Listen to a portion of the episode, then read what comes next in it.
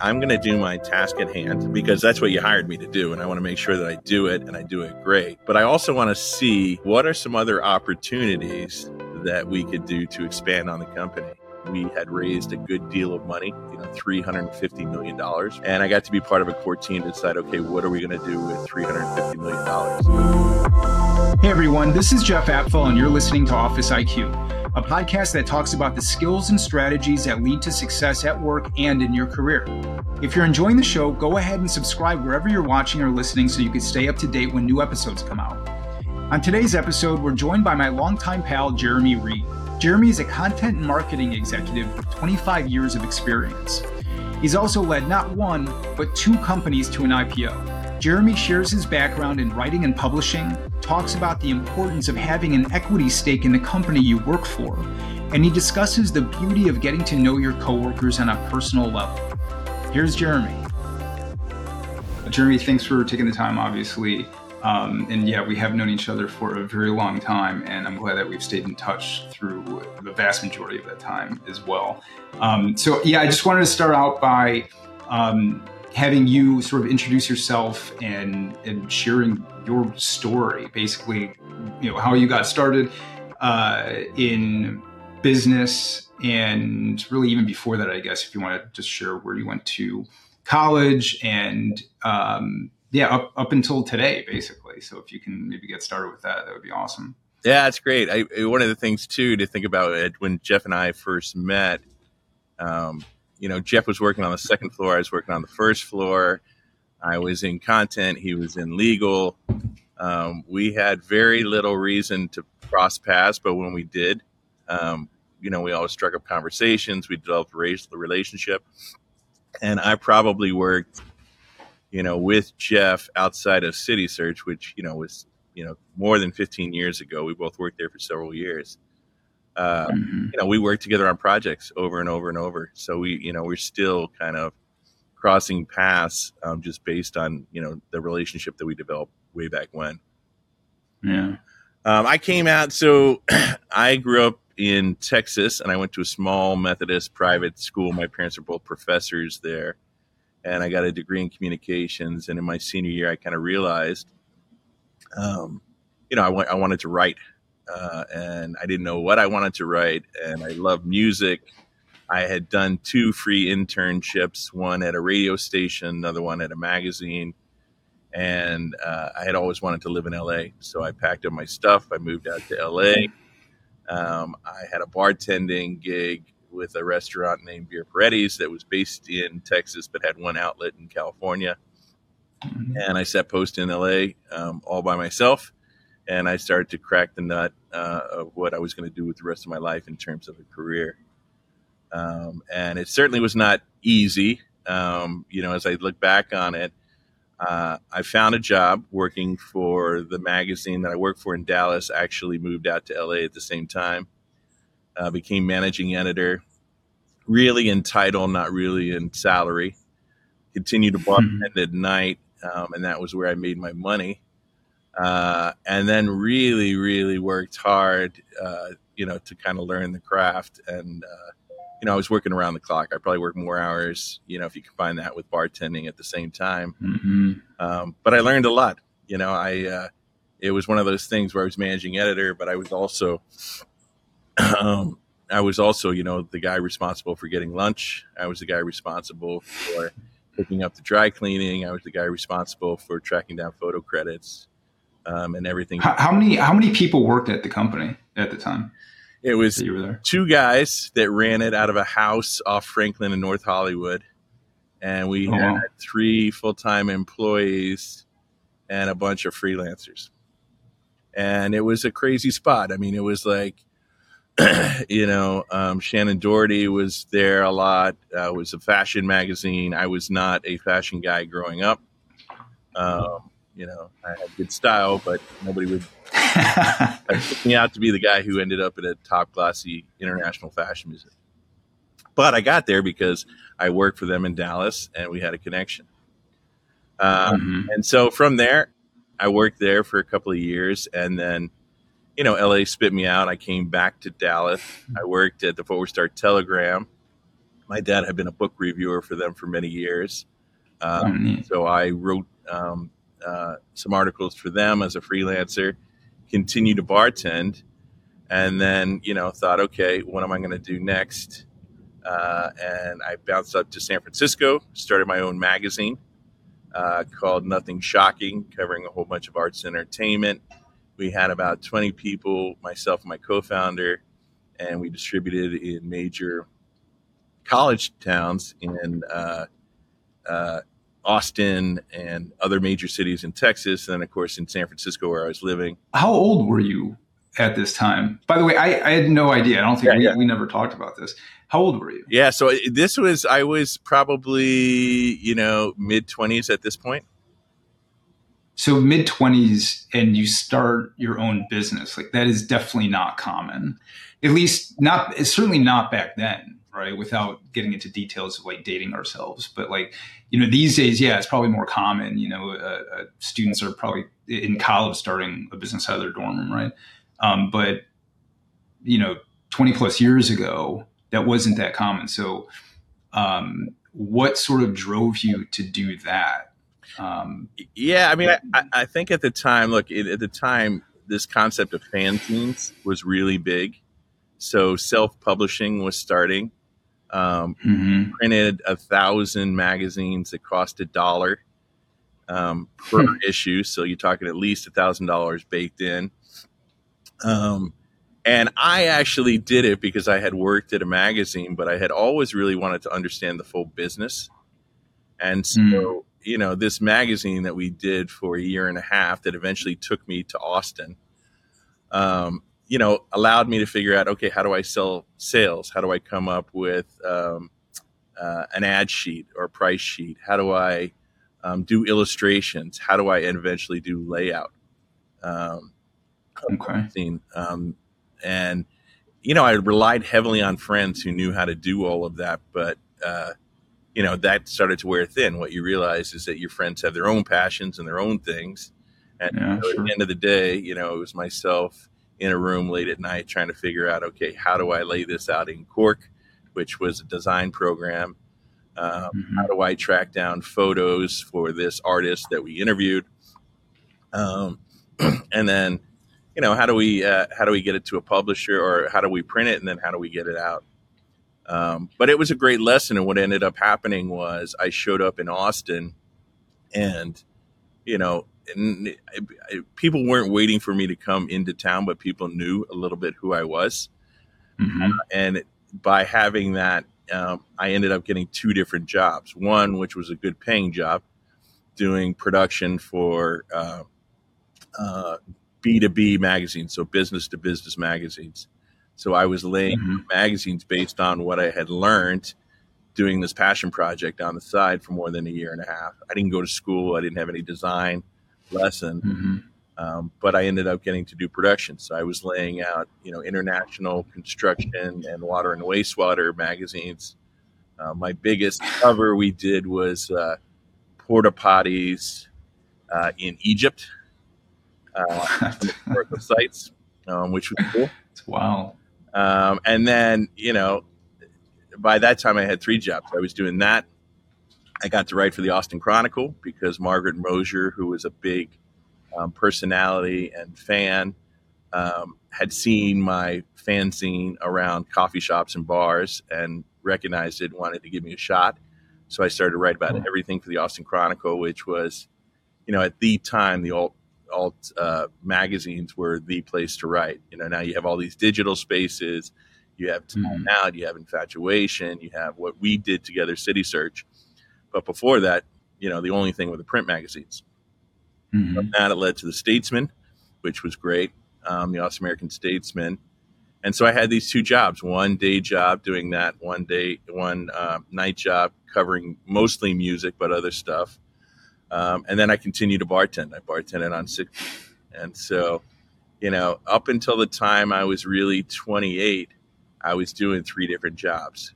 Um, uh, and then at 28, I had a, a, major fork in the road, which was um, uh, I had three job opportunities in the matter of a couple of weeks. And one was uh, to be the uh, music critic of the Austin American Statesman. Another one was to stay with my B2B job and move to Atlanta and move into the spa and pool division. And then the third one was uh, citysearch.com, which was, you know, at the time, nobody wanted to go to digital. Everybody wanted to stay in print. Um, I'm hmm. actually fascinated by digital because, you know, you could, you didn't have a certain shelf space. You could kind of write and create mm-hmm. and, and, do as much as you want. It was really the Wild West. Um, I didn't get the job at the Austin American Statesman. Um, I lost out to a guy who had been the uh, the local editor there for you know 15 years and is still writing about music today. Hmm. Um, I didn't take the pool and spa because you know unfortunately, not unfortunately, my father died during that same hmm. period, and uh, I just needed to be in Texas. My parents were in Arlington. Austin was three hmm. hours away, and so I made a family choice to take the CitySearch job. Uh, and it was one of the best professional decisions I ever made. I got in with a company uh, that gave me a wonderful ride for eight years. I started as a music editor in Austin, got promoted to a managing editor, got promoted to the editor in chief, got promoted. Wait, when was this? What what year was that? It was around 1998. Wow. Okay, so you were there for six years before we met. Yeah, so I was there when CitySearch was a true startup, and there were six different cities. Mm. Um, when I left there eight years later as the as the head of content, mm-hmm. content team that was you know forty people, um, you know in twenty two markets, coverage in one hundred and forty four markets, um, mm. and we went public, and so I had the benefit of like doing what everybody calls sweat equity. Um, and you know, truthfully, it's one of the reasons I was able to to buy a house was to come up with a down payment. Um, and from there, I ended up going, and so that was a wonderful ride. And many of those editors uh, spread out. I've continued to work with over the years. From there, mm-hmm. I went. Uh, I went to Tastemade with a coworker that worked with uh, you and I, Larry Fitzgibbon. Mm-hmm. Mm-hmm. Um, and that, you know, I lucked out. I, it was a company started by Richard Rosenblatt, who had just done MySpace, uh, had one of the biggest exits ever to Rupert Murdoch uh, when MySpace got bought by Fox. And, mm-hmm. uh, and then I was off on another ride. And so at that company, um, we had raised a good deal of money. Uh, I think at the time it was uh, you know three hundred and fifty million dollars, which was almost unheard of. Mm. Um, and I got to be part of a core team to decide, okay, what are we going to do with three hundred and fifty million dollars? You know, which was, was great. Sounds like fun. Yeah, it was great. You know, for me, we did a lot of acquisitions, so I got to see how a lot of companies were built from the inside out. Um, I got to build a large content team. We built a large uh, content management system, so the ability for us to publish mm-hmm. content on a bunch of different sites. We grew brands like eHow, Livestrong. Uh, you know, we worked with celebrities like Lance Armstrong, Rachael Ray, and Tyra Banks. Um, and, you know, we eventually went public. So we went public as a billion dollar company uh, on the back of uh, the second largest IPO after Google. Wow. Um, and it was great. It was wonderful. And then, you know, like everything, um, businesses are up and down. Uh, we took a hit because uh, some of uh, the traffic that we were getting from Google stopped. We tried to shift hmm. our business, and you know, you can imagine when you've got like a really big business like that, when you're trying to shift it, it's so much harder when it's that big. Yeah. Um, but I felt on top of the world because I had been part, you know, I had been part of two startups and both of them went public, which, you know, Jeff, you probably know the odds better than I do, but, um, you know, that just doesn't happen, you know. It's pretty rare. Yeah. Yeah. And so then from there, I kind of, you know, I really got in my mind that I didn't want to be the content guy. I wanted to understand the full business. Um, mm-hmm. And so I got offered a chief uh, operating officer role at Centerfield, which was a business I completely didn't understand. It was lead generation. We made our money um, driving people to purchase insurance. So imagine top five insurance companies. and then we made a percentage of that money. Um, it was really really difficult because I was in a new discipline and and a new uh, vertical within the industry. Mm-hmm. I ended up being there for a year and a half, and then finally decided to you know go back to what I love and, and try to figure out if I could uh, do my own thing. And so my wife and I launched uh, a business called Intersection Cities, where mm-hmm. some local sites, Lincoln and Rose, in here in Venice, California, yeah. Main and PCH. Um, Jeff helped me on that business. Um, so that's another example where we kind of overlapped. Um, and it was great. We set up uh, an online marketplace. I learned how to ship goods. I learned how to create our own uh, our own uh, our, our, own uh, merchandise. We had T-shirts that were our number one seller, um, and we grinded it out. Ultimately, getting to the point where we had a physical location uh, both in uh, in Venice and Huntington Beach, where we sold those goods. We came to life with local makers, mm-hmm. um, and it was really a local make marketplace to uh, to highlight local makers. Um, but I learned a lot of stuff there. I like I, we overbuilt it. We spent way too much money. I was the guy who was managing costs. Somebody wasn't above me managing costs, um, mm-hmm. and I really learned a lot during that period. Um, you know, from there, I was ready to get back into a full time job. I worked at Tastemade, um, again with Larry Fitzgibbon, who uh, Jeff and I work, you and I work with at CitySearch. That was great. Was- so, so, real, so, sorry to interrupt, Jeremy. So yeah. earlier, I think you mentioned Tastemade, but you meant Demand Media, right? Yeah. Um, like pre, that, that's it's Demand that went public. Demand Media went public. Yeah. Yeah. Got gotcha. Okay. And then yeah, and then uh, more recently, uh, Tastemade. Yeah, you were you joined. Okay, got it. All right. Yeah, and that way, I mean, I think that the thing with Tastemade is, you know, I, I, went back into an environment where I was working with people I knew. Um, I was mm-hmm. not a founder, um, and you know, we were building a product that I was really proud of. You know, Tastemade is a global brand, um, really around food, now around travel, um, and loved. Mm-hmm. Spent three years there. Really enjoyed my time. Um, but again, you know, I was ready kind of for the next thing. So what was I going to do next? Um, and then, you know, bounced around, started another company with, uh, you know, former CEO of the, or CMO of the music movie business um, called Players Academy. That was really like the right. class for sports. And uh, spent a year on that, but that was right in the crux of COVID.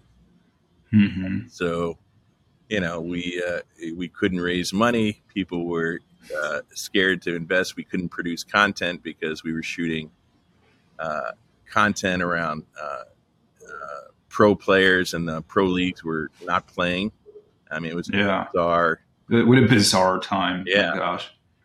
Uh, and then, you know, most recently, I was the CMO at Best Reviews, which was a product review site, been around for ten years. Um, we really did it the right sort of way, kind of like Wirecutter and uh, Consumer Reports back in the 1980s, still around. Um, and then we got acquired by Nexstar, which owns a bunch of TV stations.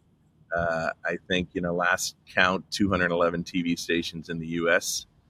Wow. Uh, and through there, I was able to really learn about broadcast TV and the power, producing TV segments as well as a, a national TV spot.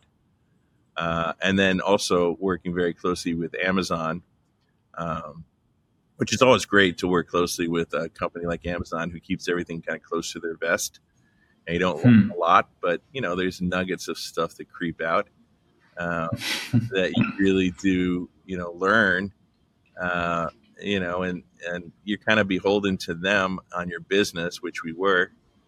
Um, but it was pretty fascinating, and uh, and so now here we are. That's awesome.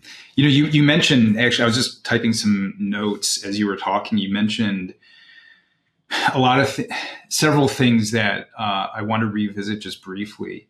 Um, one of them is uh, equity in businesses, and you know, it's one of the things that um, I emphasize uh, with my daughter, who's going to be um, starting college, as you know, uh, literally in a couple weeks when we have conversations around, you know, her career or what she thinks her career path is going to be.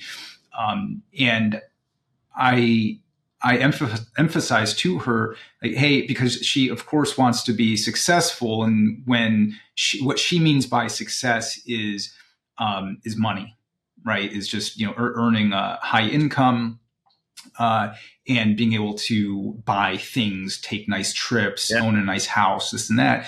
And I explained to her, I said, hey, that, that's great. Like you know, we should all have that as an aspiration, among other things, right? That are probably more uh, important in life than assets um, or just you know material things. But uh, if you want to be able to afford what you're talking about, you need to have a stake in the business that you're working for.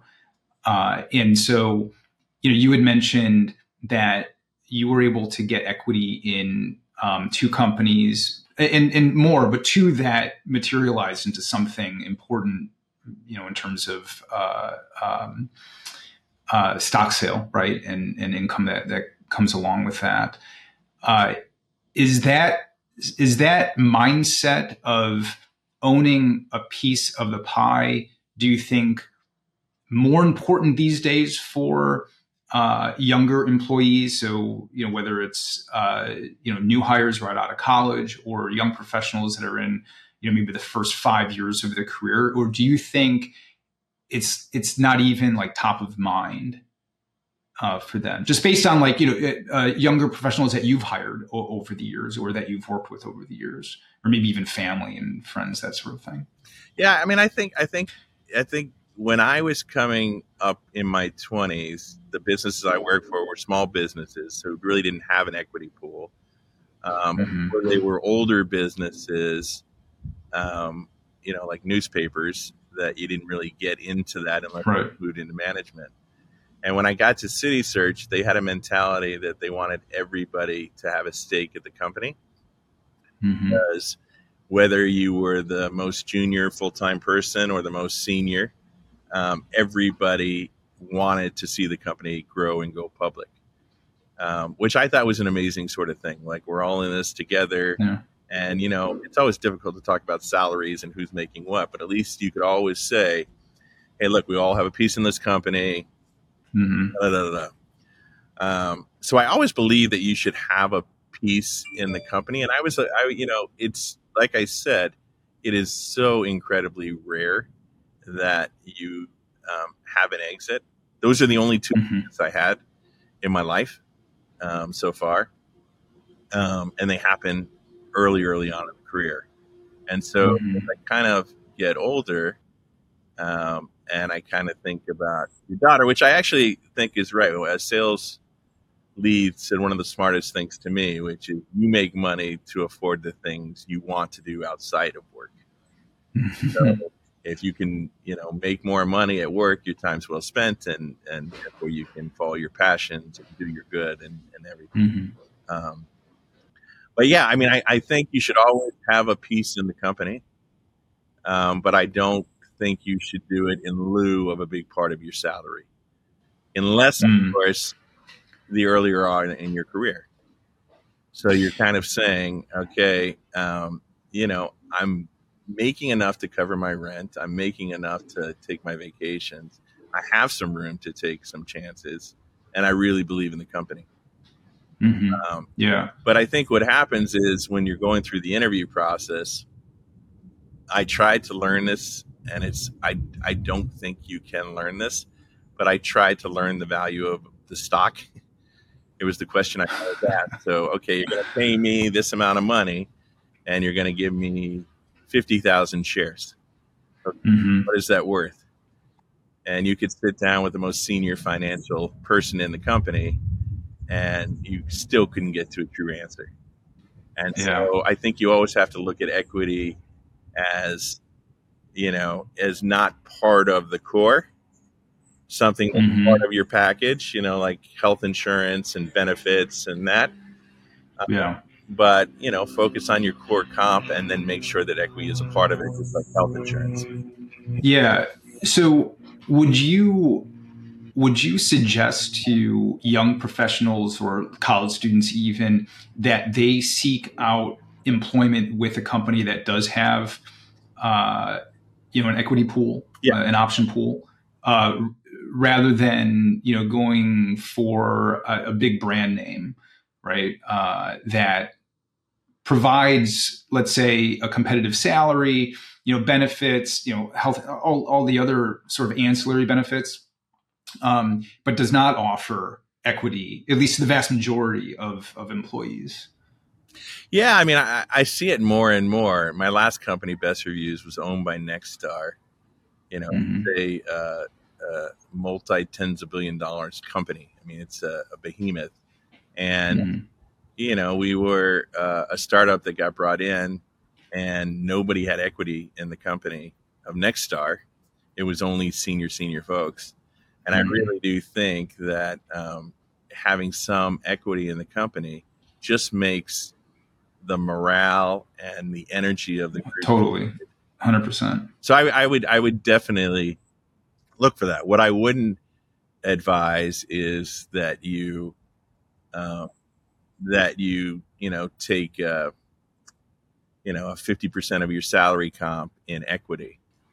Mhm. But I, what I would do, and what I've seen, you know, and what I would have done more as an as my own entrepreneur, is giving out equity in companies that are up and coming that you do as side projects or night projects. Right. Yeah. Um, Yeah. you know, you've done it Yeah. before, right? You can give legal advice. I can give content advice, um, and not Mhm. advice like real hard work, drafting documents, Yeah. content, um, and and that's a good way to to doing it. But I mean, in in the career in the workforce, you should have a stake in how the company succeeds. Yeah, I agree, hundred percent.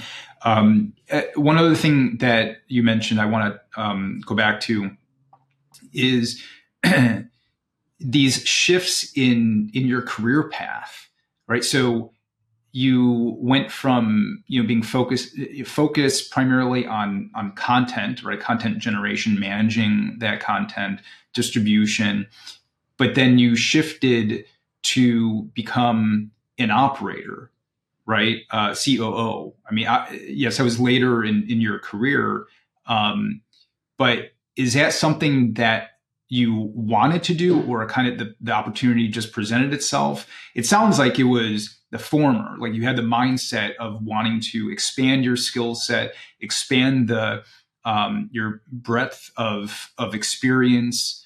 Um, i- i- is that is that correct?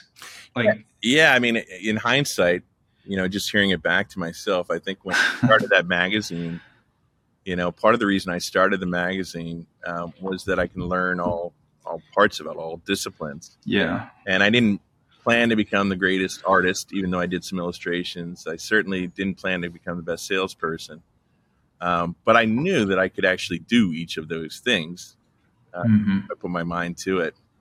And I think what I had seen is, especially in my vertical of content and editorial, I saw product folks, I saw legal folks, I saw sales folks all take on uh, chief operating officer roles. hmm Um, and I thought, well, you know, why can't content folks do that? You know, I've been in the industry, I understand it. Um, it doesn't, I don't need to know how to code, right? But I need to know how to manage engineers and their ability to code. Um, and it was really, and maybe even speak their language a little bit. Yeah. because they do often speak in a different language. Yeah, yeah. And, and really what ends up happening is, you know, a lot of those times, you know, I learned some of it within work, but I also learned it from, you know, passing by the desk and, you know, striking up Mhm. relationships and conversations. Um, yeah, And, you know, I always say, and I always think, and I have to remind myself, the best relationships I ever created were not with my bosses, um, were Right. not with the founders of the company, though you would think they were because I worked for them multiple times. I had big uh, IPOs. Um, my most beneficial personal and professional relationships were my peers, many within the same department, but also many outside my department. yeah, I invested in those relationships. You know, I always say there's this this complex of, and I'm dating myself, but there was a character in Leave It to Beaver called Eddie Haskell, and Eddie Haskell was the guy who came over and you know kissed up to the parents and then was a horrible friend to everybody in the neighborhood. Mm-hmm. Parents finally read through and said, "Oh, you're an Eddie Haskell," and so I wouldn't be an Eddie Haskell. Like I would, um, you know, I would, you know, show respect um, to the people that I worked alongside of as much as I would um, to the people I reported to, and that was a great deal. Mm-hmm. Uh, you know, I wasn't sliding either. Yeah, yeah, no, that's great. So relationships um, like developing those strong relationships with your peers being respectful uh, of course to your uh, you know manager um, you know people sort of higher up the the food chain than you at, at the company. Um, that that's what you you should be. I mean unless a person deserves disrespect which sometimes we'll see from time to time but um, uh, yeah but not sort of treating them as uh, um, you know these these sort of superior figures because they're really not right? Right. Um, in in in my opinion uh, so treating everybody with respect um, but establishing those relationships that you mentioned with your peers is really what benefits. It, i mean it doesn't just you, you, can't look at it just as oh how do i benefit myself? But uh, you know you're some of these relationships um, develop into you know professional relationships in other you know businesses um, uh, you know other sort of situations within the business world. But i i think this is probably applicable to you is as well some of my closest friends that i have today i didn't grow up with i didn't go to school with i met at work yeah and so, some in my own department uh, other times not you know, working in some, I don't know, finance or something like that, you know, or, or as, you know, an engineer or something. So, uh, yeah, that's, that's crucial.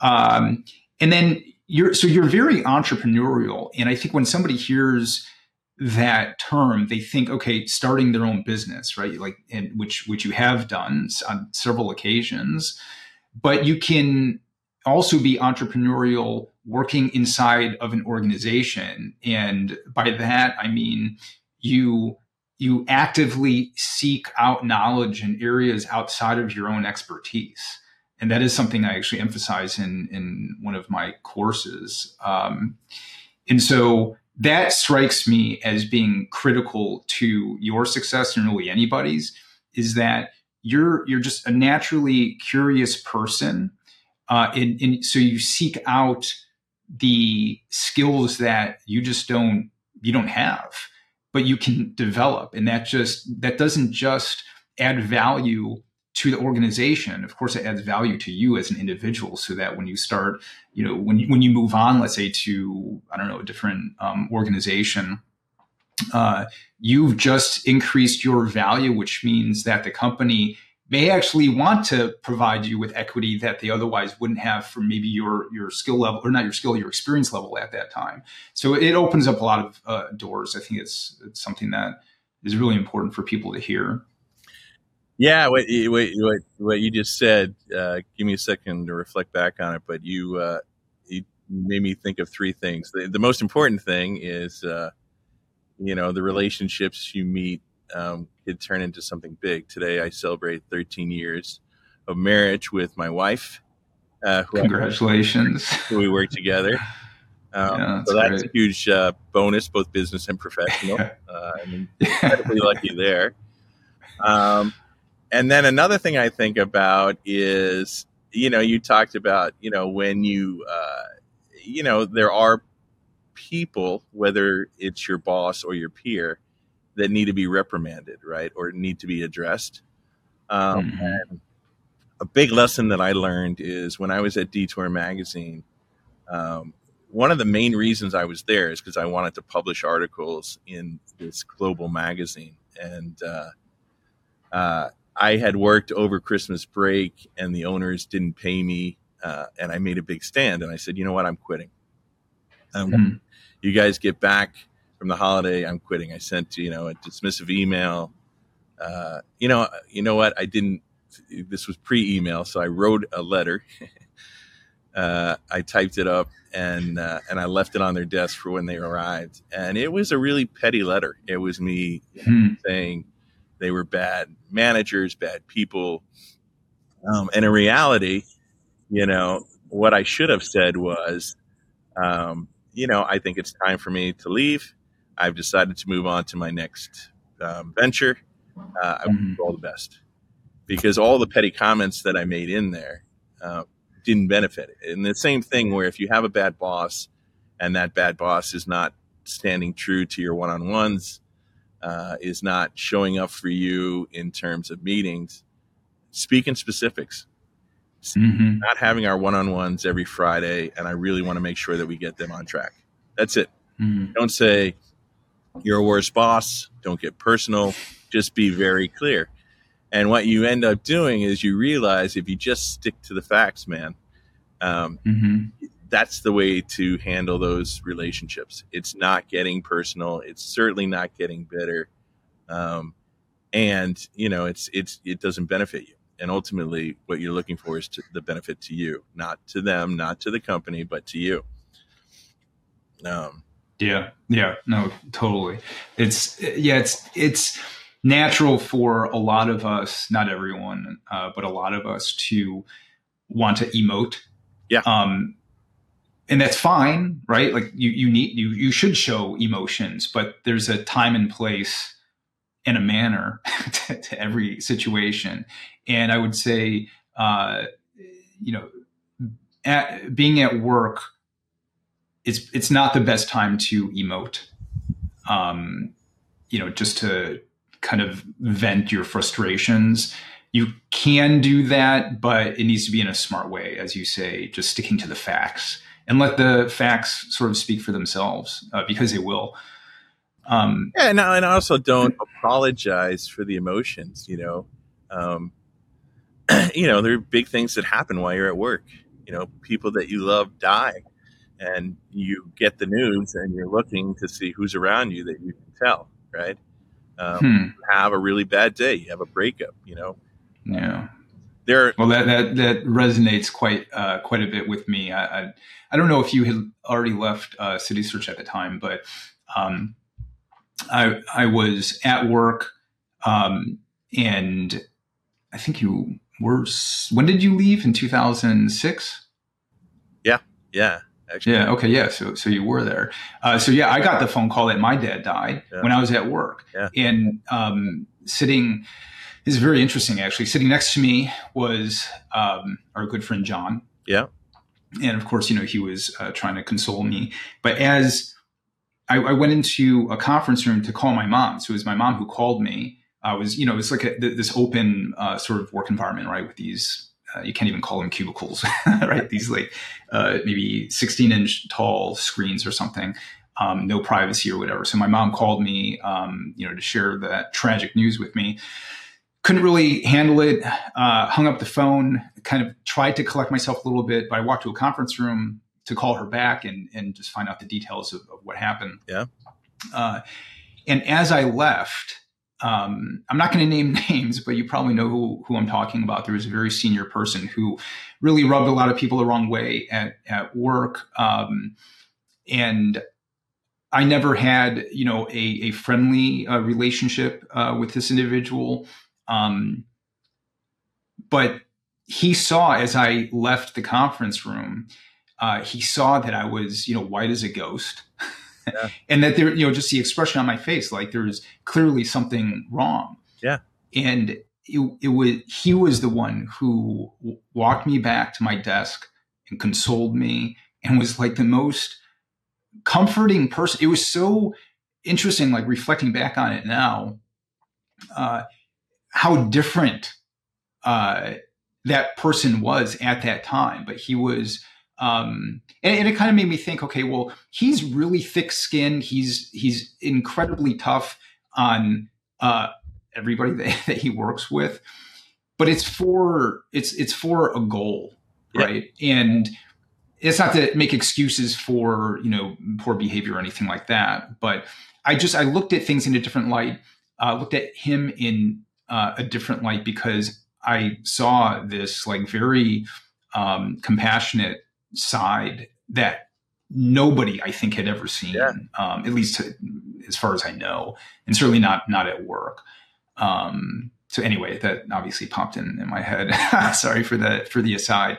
Um, that, so you mentioned one. you know, go ahead. I was yeah. going to say but I mean that's that's that's the beauty of of getting to know people on a personal level, you know, and and not yeah. trying to feel like, you know, there are ways that you can do it. Hey, what did you do this weekend? Um, questions and stuff like that. But it's also just, you know, eh, there are there are as bad there are as many bad managers as there are bad employees, right? And they're all struggling with what they call the IQ or the EQ, right? The, the yeah. intellectual sense yeah. the emotional sense. And very rarely do you find somebody who's got both of them. Um, and so it was great that you uh, you probably had a different relationship with him after that, or yeah, or her after that. Yeah. Yeah. One other thing I was going to say about the entrepreneurship. So the third point, um, yeah, was, mm-hmm. you know, I one of the things about the entrepreneurship is I, I you nailed it. I do think it's a disciplined entrepreneurship, and it's not, hey, I'm going to go start my own company and I'm going to do this. It's, hey, I have an entrepreneurial spirit that I'm going to do my task at hand because that's what you hired me to do, and I want to make sure that I do it and I do it great. Um, and but I also want to see, okay, what are some other opportunities that we could do to expand on the company? And if you know entrepreneurship, it's you know it's like a one in you know hundred thing that's going to hit right? Mm-hmm. and so you have to be willing to kind of pitch these ideas weave these ideas and have people table it and say hey not right now. It's not the right thing. Um, but you can also do entrepreneurship just by uh, by hooking your your wagon to somebody else's great idea um, and then getting your wins through those peers. Like finding out okay you're working on something interesting i think i can help because my discipline is this um, you know let me do this and you guys start to develop something and that entrepreneurship within the company um, to me is the most interesting and ideal because you already have the funding baked in. You're not spending half your time raising money. You're really mm-hmm. working within a system that already has the four walls. Um, yeah.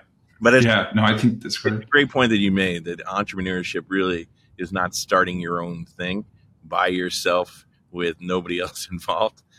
It is, uh, you know, developing a seed that either comes from you or somebody else, uh, and and and figuring out how to make and how to make it a reality. Yeah, yeah, totally.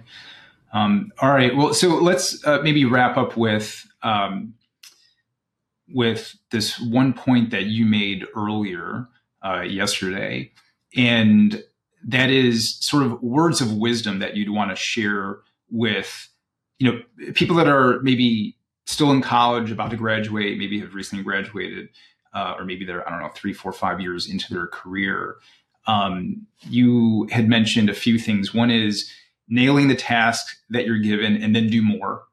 Uh, the second was under promise and over deliver, which I love. uh, I think that's very important actually, because the the inverse of that is is I mean, it just sets you up for bad things um, and like reputational damage. Uh, and then solving problems and, and avoiding creating problems. Uh, so, do you want to maybe elaborate uh, a bit on one or all of them, if you want? Yeah, I mean, I, I think, uh, I think, um, I think. Look, the under promise, over deliver. One of the things I really think about, um, and I spend a good deal of time, is managing up and managing expectation. And in in the startup environment, you're always tasked with: Is this a hundred million dollar business? right? You've always got to dream big. Uh, I recently read a, a stat that 65% of the initiatives that Bing has done has failed.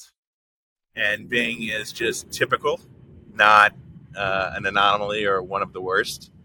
Um, so you have to imagine that, you know, you're going to do a lot of things um, that aren't going to see, you know, fruition or payback. And so, what I really think about is before you say, "Yep, I can do it," consider mm-hmm. part of a team. Go back to the team and really get the team's input and said, "Okay, we need to accomplish this task. Um, we're being dictated to do it this way. I want to make sure that we can do it in the smartest way with the best resources. How do we do it? And then make sure that every time you're communicating, you're communicating a scope that you can do that everybody is involved in. Um, and that's that's really important because I think that's one of the biggest things. And then another one that's not on there, but that I, I think is really important, especially in a junior, is to um, is to bitch up, not down. Yeah, what do you mean by that? I yeah, to and yeah. so it's one of those things where in an environment, especially an environment that has so much social media, so much, um, you know, non in office uh, companies, which I think is wonderful. But I also think that there's a real, uh, there's a real maturity and camaraderie that comes with working side by side with somebody, especially late on a Tuesday night with a product push and you're there till midnight and you're ordering pizza. Like you're bonding over that. But it's to really make sure that if you're complaining about something in the company, um, you take that to your manager first before complaining about it to somebody else. So if you have an issue with somebody else in another department, don't get poison within the department about this other issue. Um, go to your your manager and talk about it. Um, because really, what ends up happening is what happened to me in one case. I was a junior manager in Austin.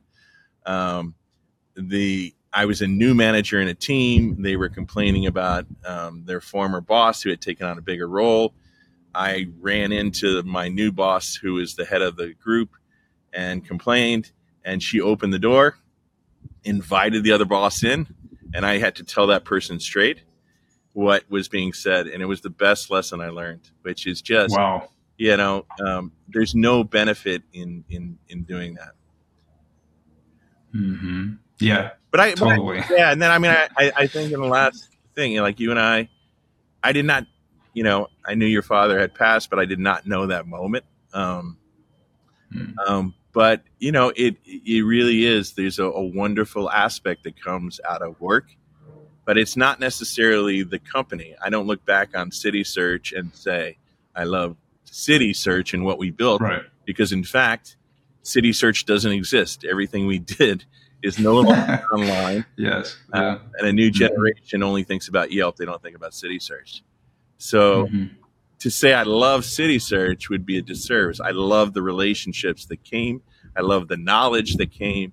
I, yeah. to your daughter's credit, I love the money that came that afforded me. Uh, love my wife that came out of it. Um, yeah. Um, but it was not the company that I was loyal to. The com- it's all the things that came out of the company. Yes. loyal to. That's yeah. That's so poignant. Yeah. Your your loyalty is not to the company. It's to the people who work there just as hard as you, if not harder sometimes, right? More hours, whatever the case is. And and the good ones, right? I mean, obviously your loyalty isn't to, you know, some person with like a, a rotten personality that happens to also work at your company. Right. It's it's it's to the other people who work there, rely on on the income from that job. That's who your loyalty is to. And and I think that just helps uh, it acts as a catalyst for those important um, relationships that you develop further over time. And I think ours is is symbolic of that. Um, you know, you were a ton of fun to work with, um, but I think an even better friend over the years. And, and the fact that we've kept in touch, you know, for almost 20 years is is testament to that. You know, so yeah, Jeremy, thanks. Thank you. Thanks for listening to this episode of Office IQ. If you're looking for ways to accelerate your path to success, you can find more resources like this on our YouTube channel or at officeintelligence.com. We offer courses and other content that will literally change the direction of your career for the better. If there are any topics you'd like to hear more about or questions you'd like me to address on future episodes, you can send an email to jeff at officeintelligence.com.